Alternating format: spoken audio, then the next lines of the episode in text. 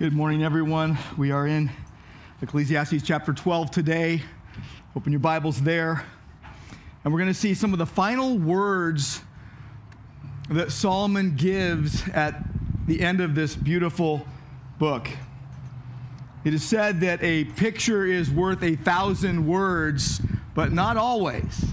Not always. Words are important, words matter. Words determine direction. Go turn left, turn right. Uh, words change destinies, live or die. Words bind you by a promise or a covenant. I will, I do. Lives hinge on words. And words matter to God. With a word, God created the universe. He spoke the universe into existence with a word. And he did not give us a picture book. He gave us a book of words. He gave us his word. And just a, a little perspective here when, when Solomon wrote Ecclesiastes, by that time, around 930 BC, give or take, Genesis and Job and Exodus and Leviticus and Numbers and Deuteronomy and Joshua and Judges and Ruth Many of the Psalms, many of the Proverbs, Song of Solomon had been written already. And here, Ecclesiastes is really Solomon's last will and testament. He'd been through it all. He's been very honest about it. And here, near end of life, he is looking back and he is telling us how he's experienced it all, he's seen it all, he's done it all. He is both a positive and negative example. He is honest, he is humble, and he is 100% dependent on God's mercy and grace.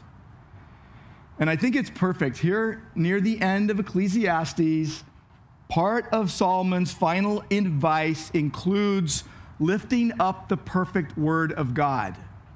The perfect word of God. And the reason we know that is as you look at this passage, he speaks of, in verse 9, many proverbs Verse 10, words of delight. Verse 11, words of the wise. Verse 11, the collected sayings. And they're all given by one shepherd, and it's all referring to Scripture. It's referring to the perfect Word of God. So in Ecclesiastes 12, 9 through 12, there's a lot of applications we can make, but it's talking about the perfect Word of God and how if we are to do the will of God, we need to stay very close to the Word of God. The Word of God reveals everything, and, and this passage reveals truth about the perfect Word of God. I'll point out three truths today. The first truth, we'll just go one by one. The first truth is the priority of the Word of God. How important it is, how preeminent it is, how, how important it is. And start with me at verse 9. Besides being wise, it just starts that way. And remember, the Holy Spirit is inspiring Solomon to write this. He's not saying, Oh, I'm so wise, you need to listen to me. He just needs to say it. And that's why it's, it's kind of spoken in almost a second person. Now, what did he do when God said, Ask me anything? Ask me for anything, I'm going to give it to you. What did he do? He said, Please give me an understanding mind to govern your people, to discern between good and evil. What was God's answer? I'm going to give you a wise and discerning mind so that none like you has been before you, and none like you shall arise after you. He is wise. And it says that besides being wise, the preacher also taught the people knowledge. Taught people knowledge. So he was wise, but then he taught others God's wisdom. And it says that he did it by weighing and studying and arranging many proverbs with great care. The preacher here is in league with the other Old Testament wise men who taught the fear of the Lord. People like Moses. In Deuteronomy 6, this is the commandment, Moses said, the statutes and the rules that the Lord your God commanded me to teach you. He's like Jehoshaphat in Second Chronicles 17. He sent the Levites out into the towns and the cities of Judah to teach the people the word of God. He's like Ezra, who prepared his heart to seek the Lord, to seek his law, his word, and to do it, and then to teach his statutes and his ordinances in Israel. And there are many other Israelite teachers that would be known as wise teachers of the word. And here is Solomon, kind of head of class.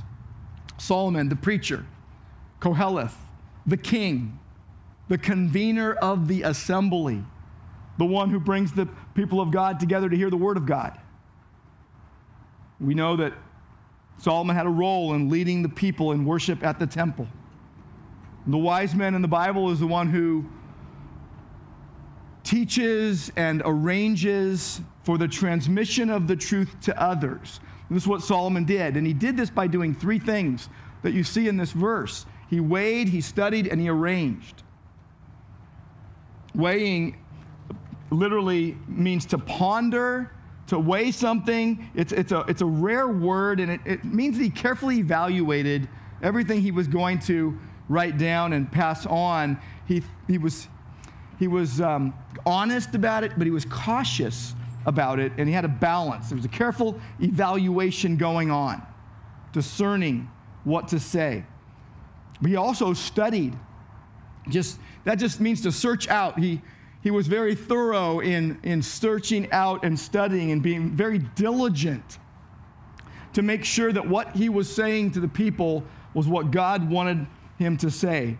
And then he was arranging. Uh, it, it points to an orderly presentation. You know, there's an application here for anybody who preaches or writes. Uh, there's some artistic element. How should I arrange this? So he was weighing, he's studying, he's arranging many proverbs with great care. It was very important. There was a priority here. He was the king. He was in charge of a lot of things. He did a lot of things. They built a lot of things. Uh, there was a lot of policies and what have you. But his first priority was the Word of God. And, and he knew how important it was to communicate through appropriate words. It's like Proverbs 25 11. A word fitly spoken is like apples of gold in settings of silver.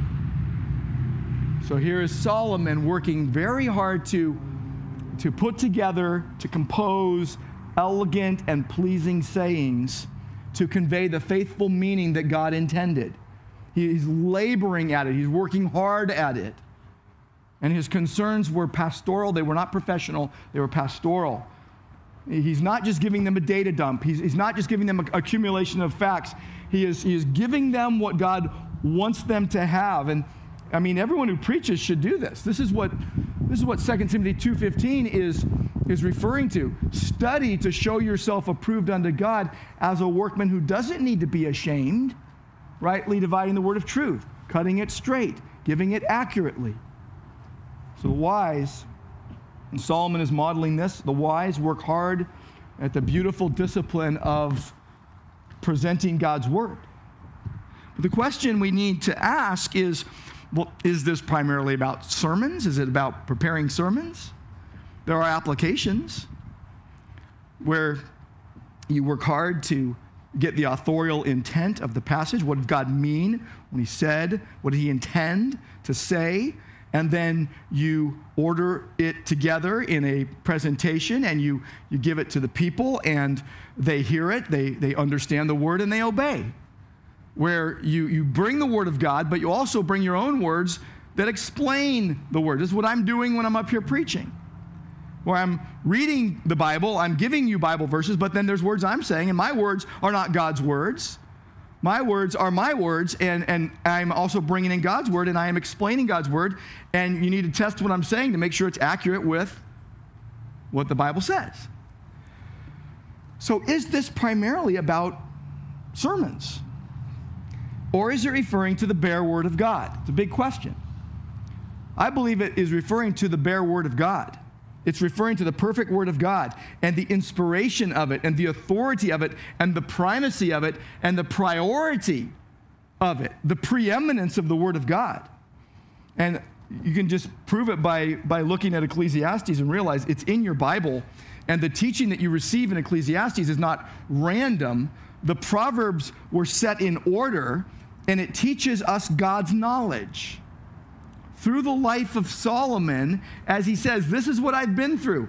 This is what I've done. This is what I've thought. This is what I've said. Here's what I've learned. Verse 10 tells us that the preacher sought to find words of delight. Delight. That God's word delights your soul, it's dependable. He, he uprightly wrote words of truth. And Solomon then is attributing delightfulness and dependability to the Word of God. And for those of you who might be tempted to think that, that Ecclesiastes is just the rantings of, of, the, of the pessimist, the, this is no work of a pessimist. This is the work of the transformed who trust God, who exalt God. This is not a book of desperate despair. This is a book exalting God, it, words of truth. It's like when, when Jesus was, was, uh, was still here on earth before he went to the cross, and people that were following him were just, you know, scattering when the going got tough. And he turns to his core group and he says, Are you going to leave too? And their answer is awesome. Where else are we going to go? You have words of truth. You have words of truth. And Jesus even said to the Father, Thy word is truth. And so here Solomon is focusing his energies on the Word of God in his own life and the lives of others. This, this wise man is putting together words of delight, words of truth. Words of truth have a, a piercing effect, a, a penetrating effect. Like, like Hebrews 4.12 says, the Word of God is living it's active, it's sharper than any double edged sword, and it pierces as far as the division of, of soul and spirit and joints and marrow, and able to judge the thoughts and intentions of your heart. It's the Word of God. And Solomon is teaching the people the Word of God.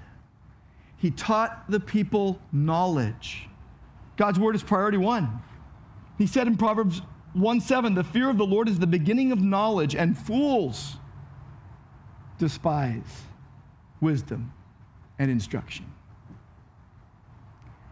I think an example of learning knowledge is take your own life and you see maybe how painful life can get or how perplexing life can get, puzzling. And you say, well, you know what? No matter how things look or how it feels to me or how it seems to me, if I'm a believer in the Lord Jesus and I'm trusting in, in Christ's finished work at the cross and when he shed his blood for me and paid the penalty for my sin, and then he died and he was buried and he rose on the third day and he's coming back, and if I believe that, then no matter how puzzling or uh, painful or, or um, just crazy life gets, I'm going to believe that God will save and sanctify as he wills and he wants to use me in the process.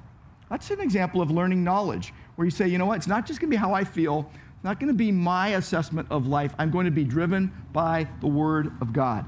So, therefore, a believer can lay aside every weight and the sin that so easily entangles us and run with perseverance the race set before us, looking to Jesus, the author and perfecter of our faith.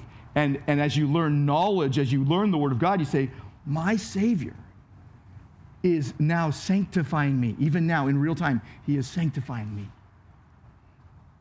And it re- requires a teachability, it requires a, a, humility of heart where, where you yearn to be taught, where, where you learn something and you say, I, am going to keep learning my whole life.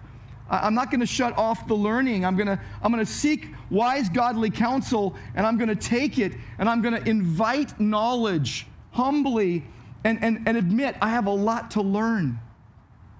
I don't know it all.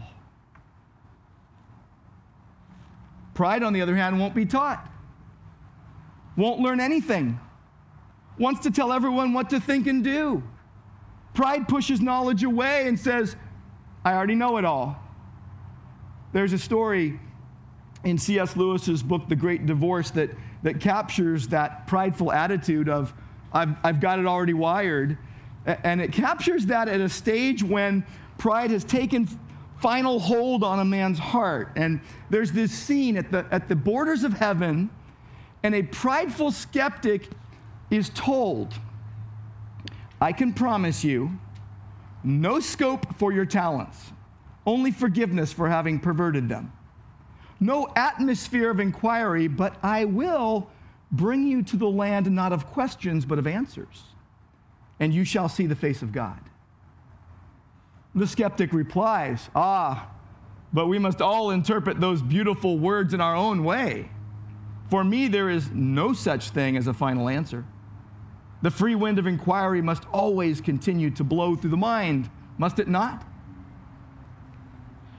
Listen, said the white spirit. Once you were a child, once you knew what inquiry was for, there was a time when you asked questions because you wanted answers and were glad when you had found them. Become that child again, even now. And then the skeptic gives another objection.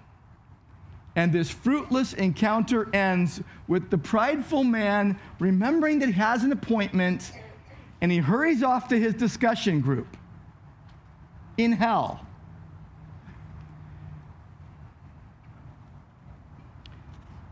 You need to hear and receive the Word of God and be willing to be taught the Word of God. And, and, and some of you need to learn to learn again. Some of you maybe shut off the faucet of learning and said, I've got enough, I know it all. Some of you need to learn to learn again. It's the priority of the Word of God. It reveals its own preeminence, it's of first importance. God's Word of truth to sinful man. Hear it and receive it. Be willing to taught the Word, learn to learn. So, the first thing we see is the priority of the Word. But then, secondly, verse 11 Verse 11 shows us the, the purpose of the word, the, the effects of the word of God.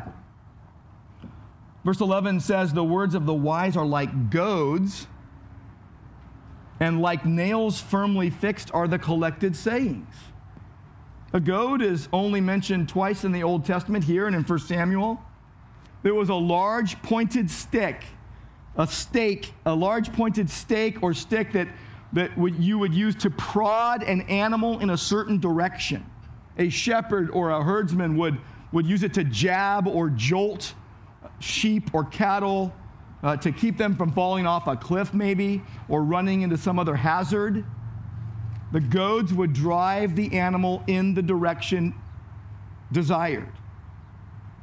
Ecclesiastes and the Word of God does not drive you to despair, it drives you to God. It drives you to the presence of God. It drives you to the one who has the answers. So the word is like goads, but also like nails. Now, in those days, there were two kinds of nails that could have been referred to. One of these large, large golden nails used in Solomon's temple, uh, or you could have smaller iron nails that were used in doors uh, and clamps and these well driven nails could be referring to tent pegs. Be a herdsman's tent, and he's pounding these nails. Or maybe you pound a, a nail into a beam to hold some, uh, some utensils. Or maybe, maybe the shepherd drives these stakes deep into the ground to make a sheepfold secure. The nails are firmly fixed, they're well driven, they are anchor points the Word of God is an anchor point able to carry the weight of life. And it's a twofold effect of the Word of God. It, it drives you to action, it secures your soul, it, it impacts your memory, even. It stimulates your will, it steadies your mind, it, it spurs your will on, and it sticks in the memory. I've hidden your word in my heart Uh, I might not sin against you, God. God, by the way, God can use your words. Don't get me wrong. God can use your words to point people to Him. But only God's word is powerful to transform. God's word transforms lives.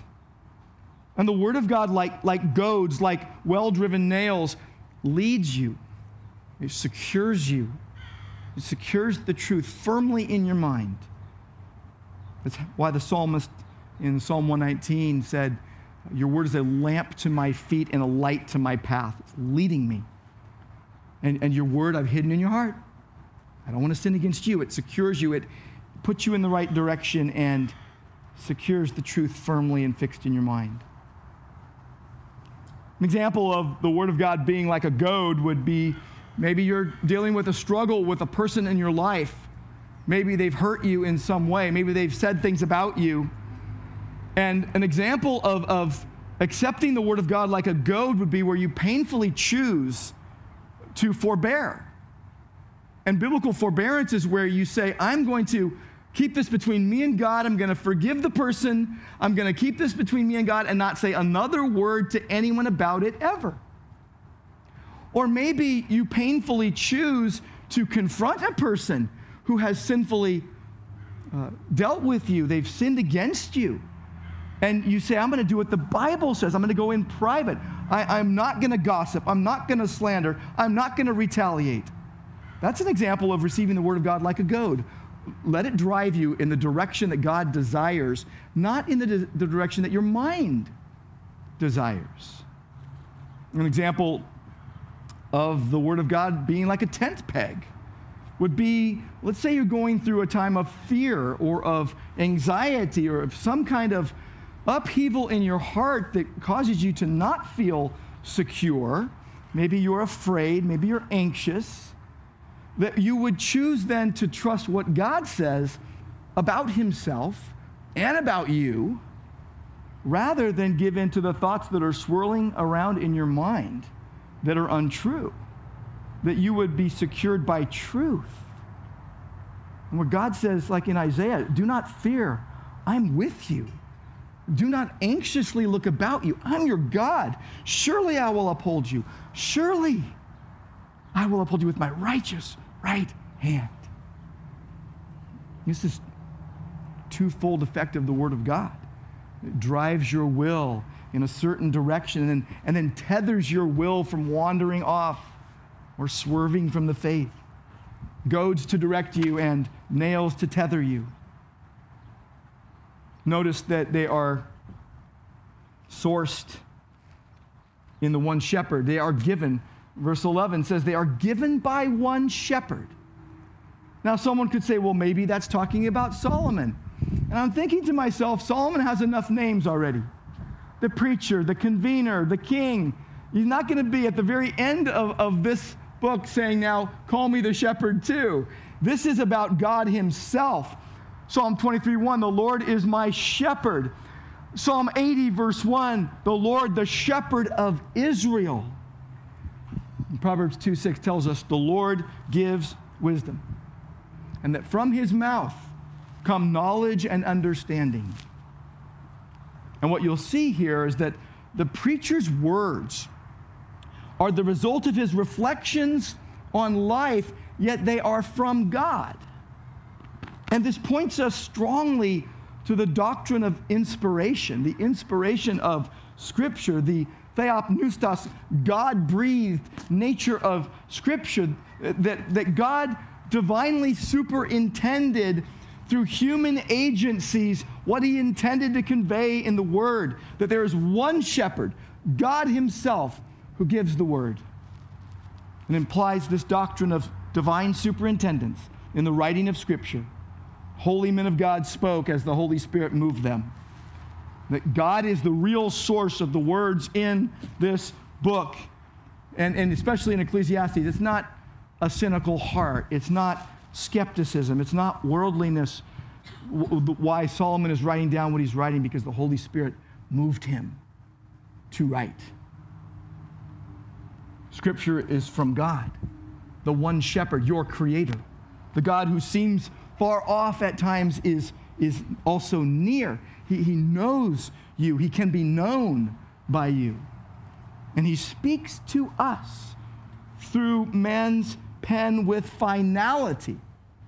He uses frail, faulty, faithless men, and He writes through them with finality. They're given by one shepherd. Everything in the Bible is there by the definite purpose of God, the plan of God. God wants what's in the Bible to be there. Why sometimes I don't have a lot of patience. I, I, think I'm pretty patient most of the time. I don't know, but I don't feel like I have a lot of patience. I know I don't have a lot of patience for anyone who, who says things like, Well, I'm reading through Leviticus now. Oh, whew. Ah. Like, what? That's the Word of God you're talking about there. Oh, I'm reading the genealogies. Uh huh. And God wanted every one of those names in there, and He wants you to read every one of them and appreciate them and realize that His word is strong and powerful and true. And there's different genres, and there's different, you know, every conjunction doesn't have a doctrine on it, but there is there is the body of the Word of God, and every word is true. He's going to tell us later. There's just too many books. There's just far too many books. And then there's this one book that God gave us. He didn't give us a picture book, He gave us a book of words. This reminds me, the way this is all coming together, you go, what God is superintending it and using human agency reminds me of the introduction to Luke's gospel. Turn over there, Luke chapter 1.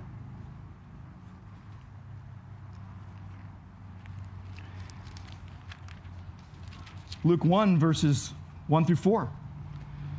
Here's what Luke says Inasmuch as many have undertaken to compile a narrative of the things that have been accomplished among us, just as those who from the beginning were eyewitnesses and ministers of the word have delivered them to us, it seemed good to me also.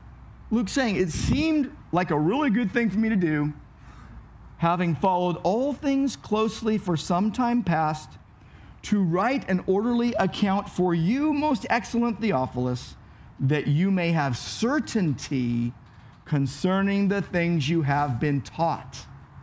There's a lot of overlaps with Solomon's words here. Reminds me. And he's giving this clear account of how that gospel came to be written. And, and you think about what, what, what's happening when, when, when Solomon's writing down what he wrote down here in Ecclesiastes. He's conscious of his own activity with regard to the form of what he's writing, with regard to the content of what he's writing, the, this work that he's putting down. Yet he contends, the Holy Spirit contends, that the finished product is the Word of God. And the canon of Scripture, the collection of Scripture, the 66 books that we have in the Scriptures is finished. It is closed. There, there's no other books getting added in. That you, you don't have to have like another section to add more pages in. It's all right here. It's all perfect and finished. And holy men of God spoke as they were moved by the Holy Spirit. 2 Peter 1:21. And it is the word of God, not the word of man I love what Paul said to the Thessalonians, 1 Thessalonians 2:13, that you receive the word of God not as the word of man, but for what it really is. The word of God that does its work in you who believe. The perfect word of God. As they were writing it down, the prophets didn't always realize that sometimes they were startled by what they wrote. But Solomon here was giving understanding. He was given understanding by God and the Spirit moved him in writing scripture and had him acknowledge it. God oversaw and directed the writing. Uh, the Spirit applies it to our hearts. We must receive it. We must yield to God's working. And in God's providence, He, he lets Himself be represented by many under shepherds who would even attempt to stand and open up the Word of God.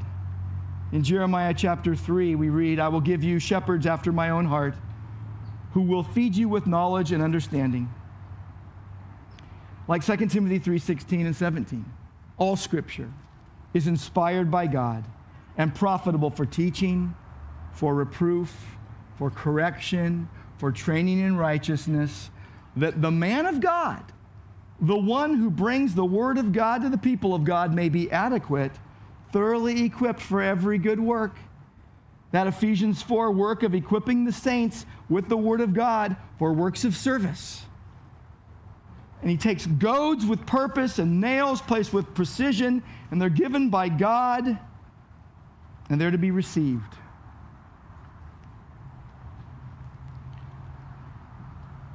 It could be today that, that you find yourself under this tent or listening via live stream or later, some other day. You might find this in five years. I don't know when you're listening to this, but you might find yourself in a situation where you realize that you're unbelieving. And you realize you don't believe in the Lord Jesus and you're not saved. You're not, your, your soul is not secure in Christ. You're not forgiven. You're under the wrath of God. And if, if you would repent of your folly, if you would repent of your sin, you must let God's word drive you and direct you and believe what it says. Believe in the Lord Jesus and you will be saved. Believe in his finished work. Believe that you will have forgiveness in him. Believe that you will have new life in him. You could also find yourself in the category of a wanderer, where you've wandered off from the faith. You, maybe you've swerved from the truth, wildly even, or maybe just gradually, little by little, and you found yourself hearing a sermon and you're like, hmm, I haven't opened up a Bible in a long time. And my heart needs to get defrosted. It's frozen. Don't let it go. Believe the Word of God. Start reading the bare Word of God. Listen to those that you trust. Explain the Word of God. And let, if you would repent of your folly, let the Word of God drive you and direct you, and then secure your soul once again. You have the priority of the Word of God, the purpose, the effects of the Word of God. And then the third thing we see in this passage, in verse 12, is the purity of the Word of God, God's singular source of truth. And he says in verse 12, My son. The only time in Ecclesiastes that he says this. The only time. And he says, My son, beware of anything beyond these. These? Yes, everything given by the one shepherd, the collected sayings, the arranged proverbs, the words of delight, the words of truth, the word of God. Beware of anything beyond these. And then he says, Of the making of many books, there is no end. And of much study is a weariness of the flesh. It could be that He's saying that writing and study is praiseworthy, but there's no point in overdoing it. There could be a practical caution here regarding the physical effects of much study. Plenty of people have ruined their health by staying in a room and studying all day and never getting outside. DJ Wiseman said the would be wise man will make his study a prison. And, and it's pointing to the weakness and physical frailty that often overtakes us. But most likely, this is a warning about the use of books rather than the writing of them.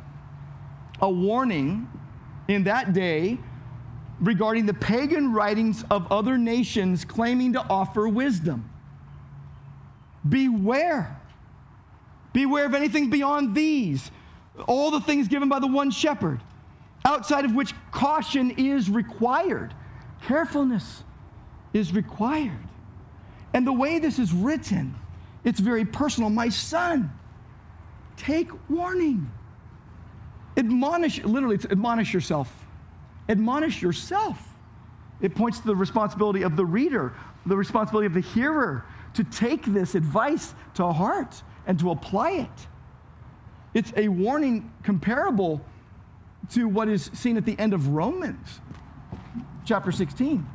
Watch out for those who cause divisions and create obstacles contrary to the doctrine that you've been taught. Avoid them. For such persons do not serve our Lord Jesus Christ, but their own appetites, and by smooth talk and flattery, they deceive the hearts of the naive. It sounds like the warning at the end of Second Thessalonians 3. If anyone does not obey what we said in this letter, take note of that person and have nothing to do with him, that he might be ashamed. It sounds like the warning in 1 Timothy 6:20. Oh Timothy, guard the deposit that's been entrusted to you.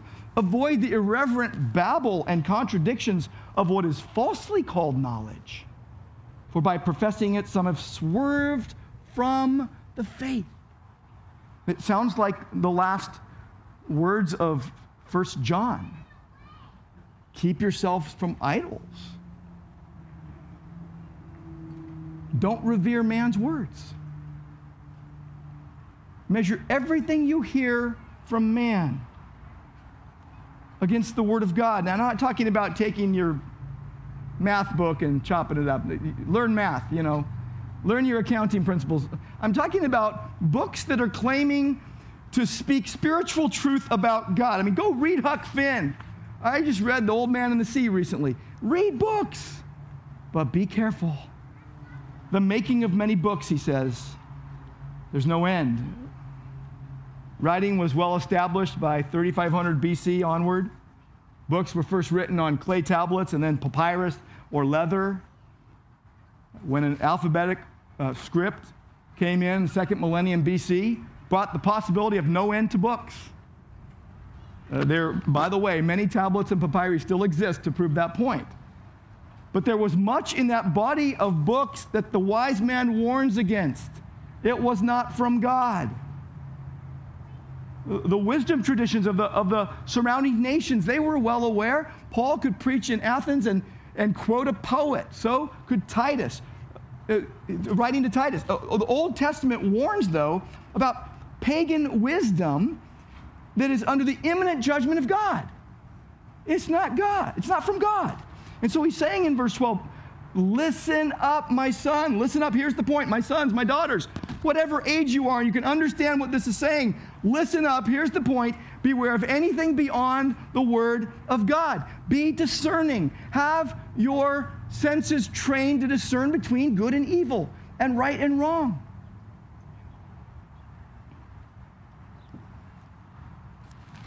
Many books look good and they're worthless. I've been thinning out my books for several years now. Here, got bookshelves here at church, got bookshelves at home, and there's lots of books that probably should never have been written. And just because they look good on the outside doesn't mean they have good stuff in them. Some books are not worth the paper they're printed on. Plenty of books I'm just throwing away. I'm like, I don't want anyone else to see this. I don't want anyone else to get this poison. Because God's word alone can change your life and save your soul. Receive the word implanted, which is able to save your soul. Uh, ungodly writings can poison your mind, can, can ruin your life, and put your soul in jeopardy. I'm preaching a sermon right now, and the sermon contains God's word and my word. And my words have to be measured by God's words. When you hear the Word of God preached, you need to be discerning. You heard the Word of God read and then explained and applied. The only perfect part of the worship service is the reading of the Word of God in the presence of our perfect God. It's like your study Bible. Take your study Bible for an example here.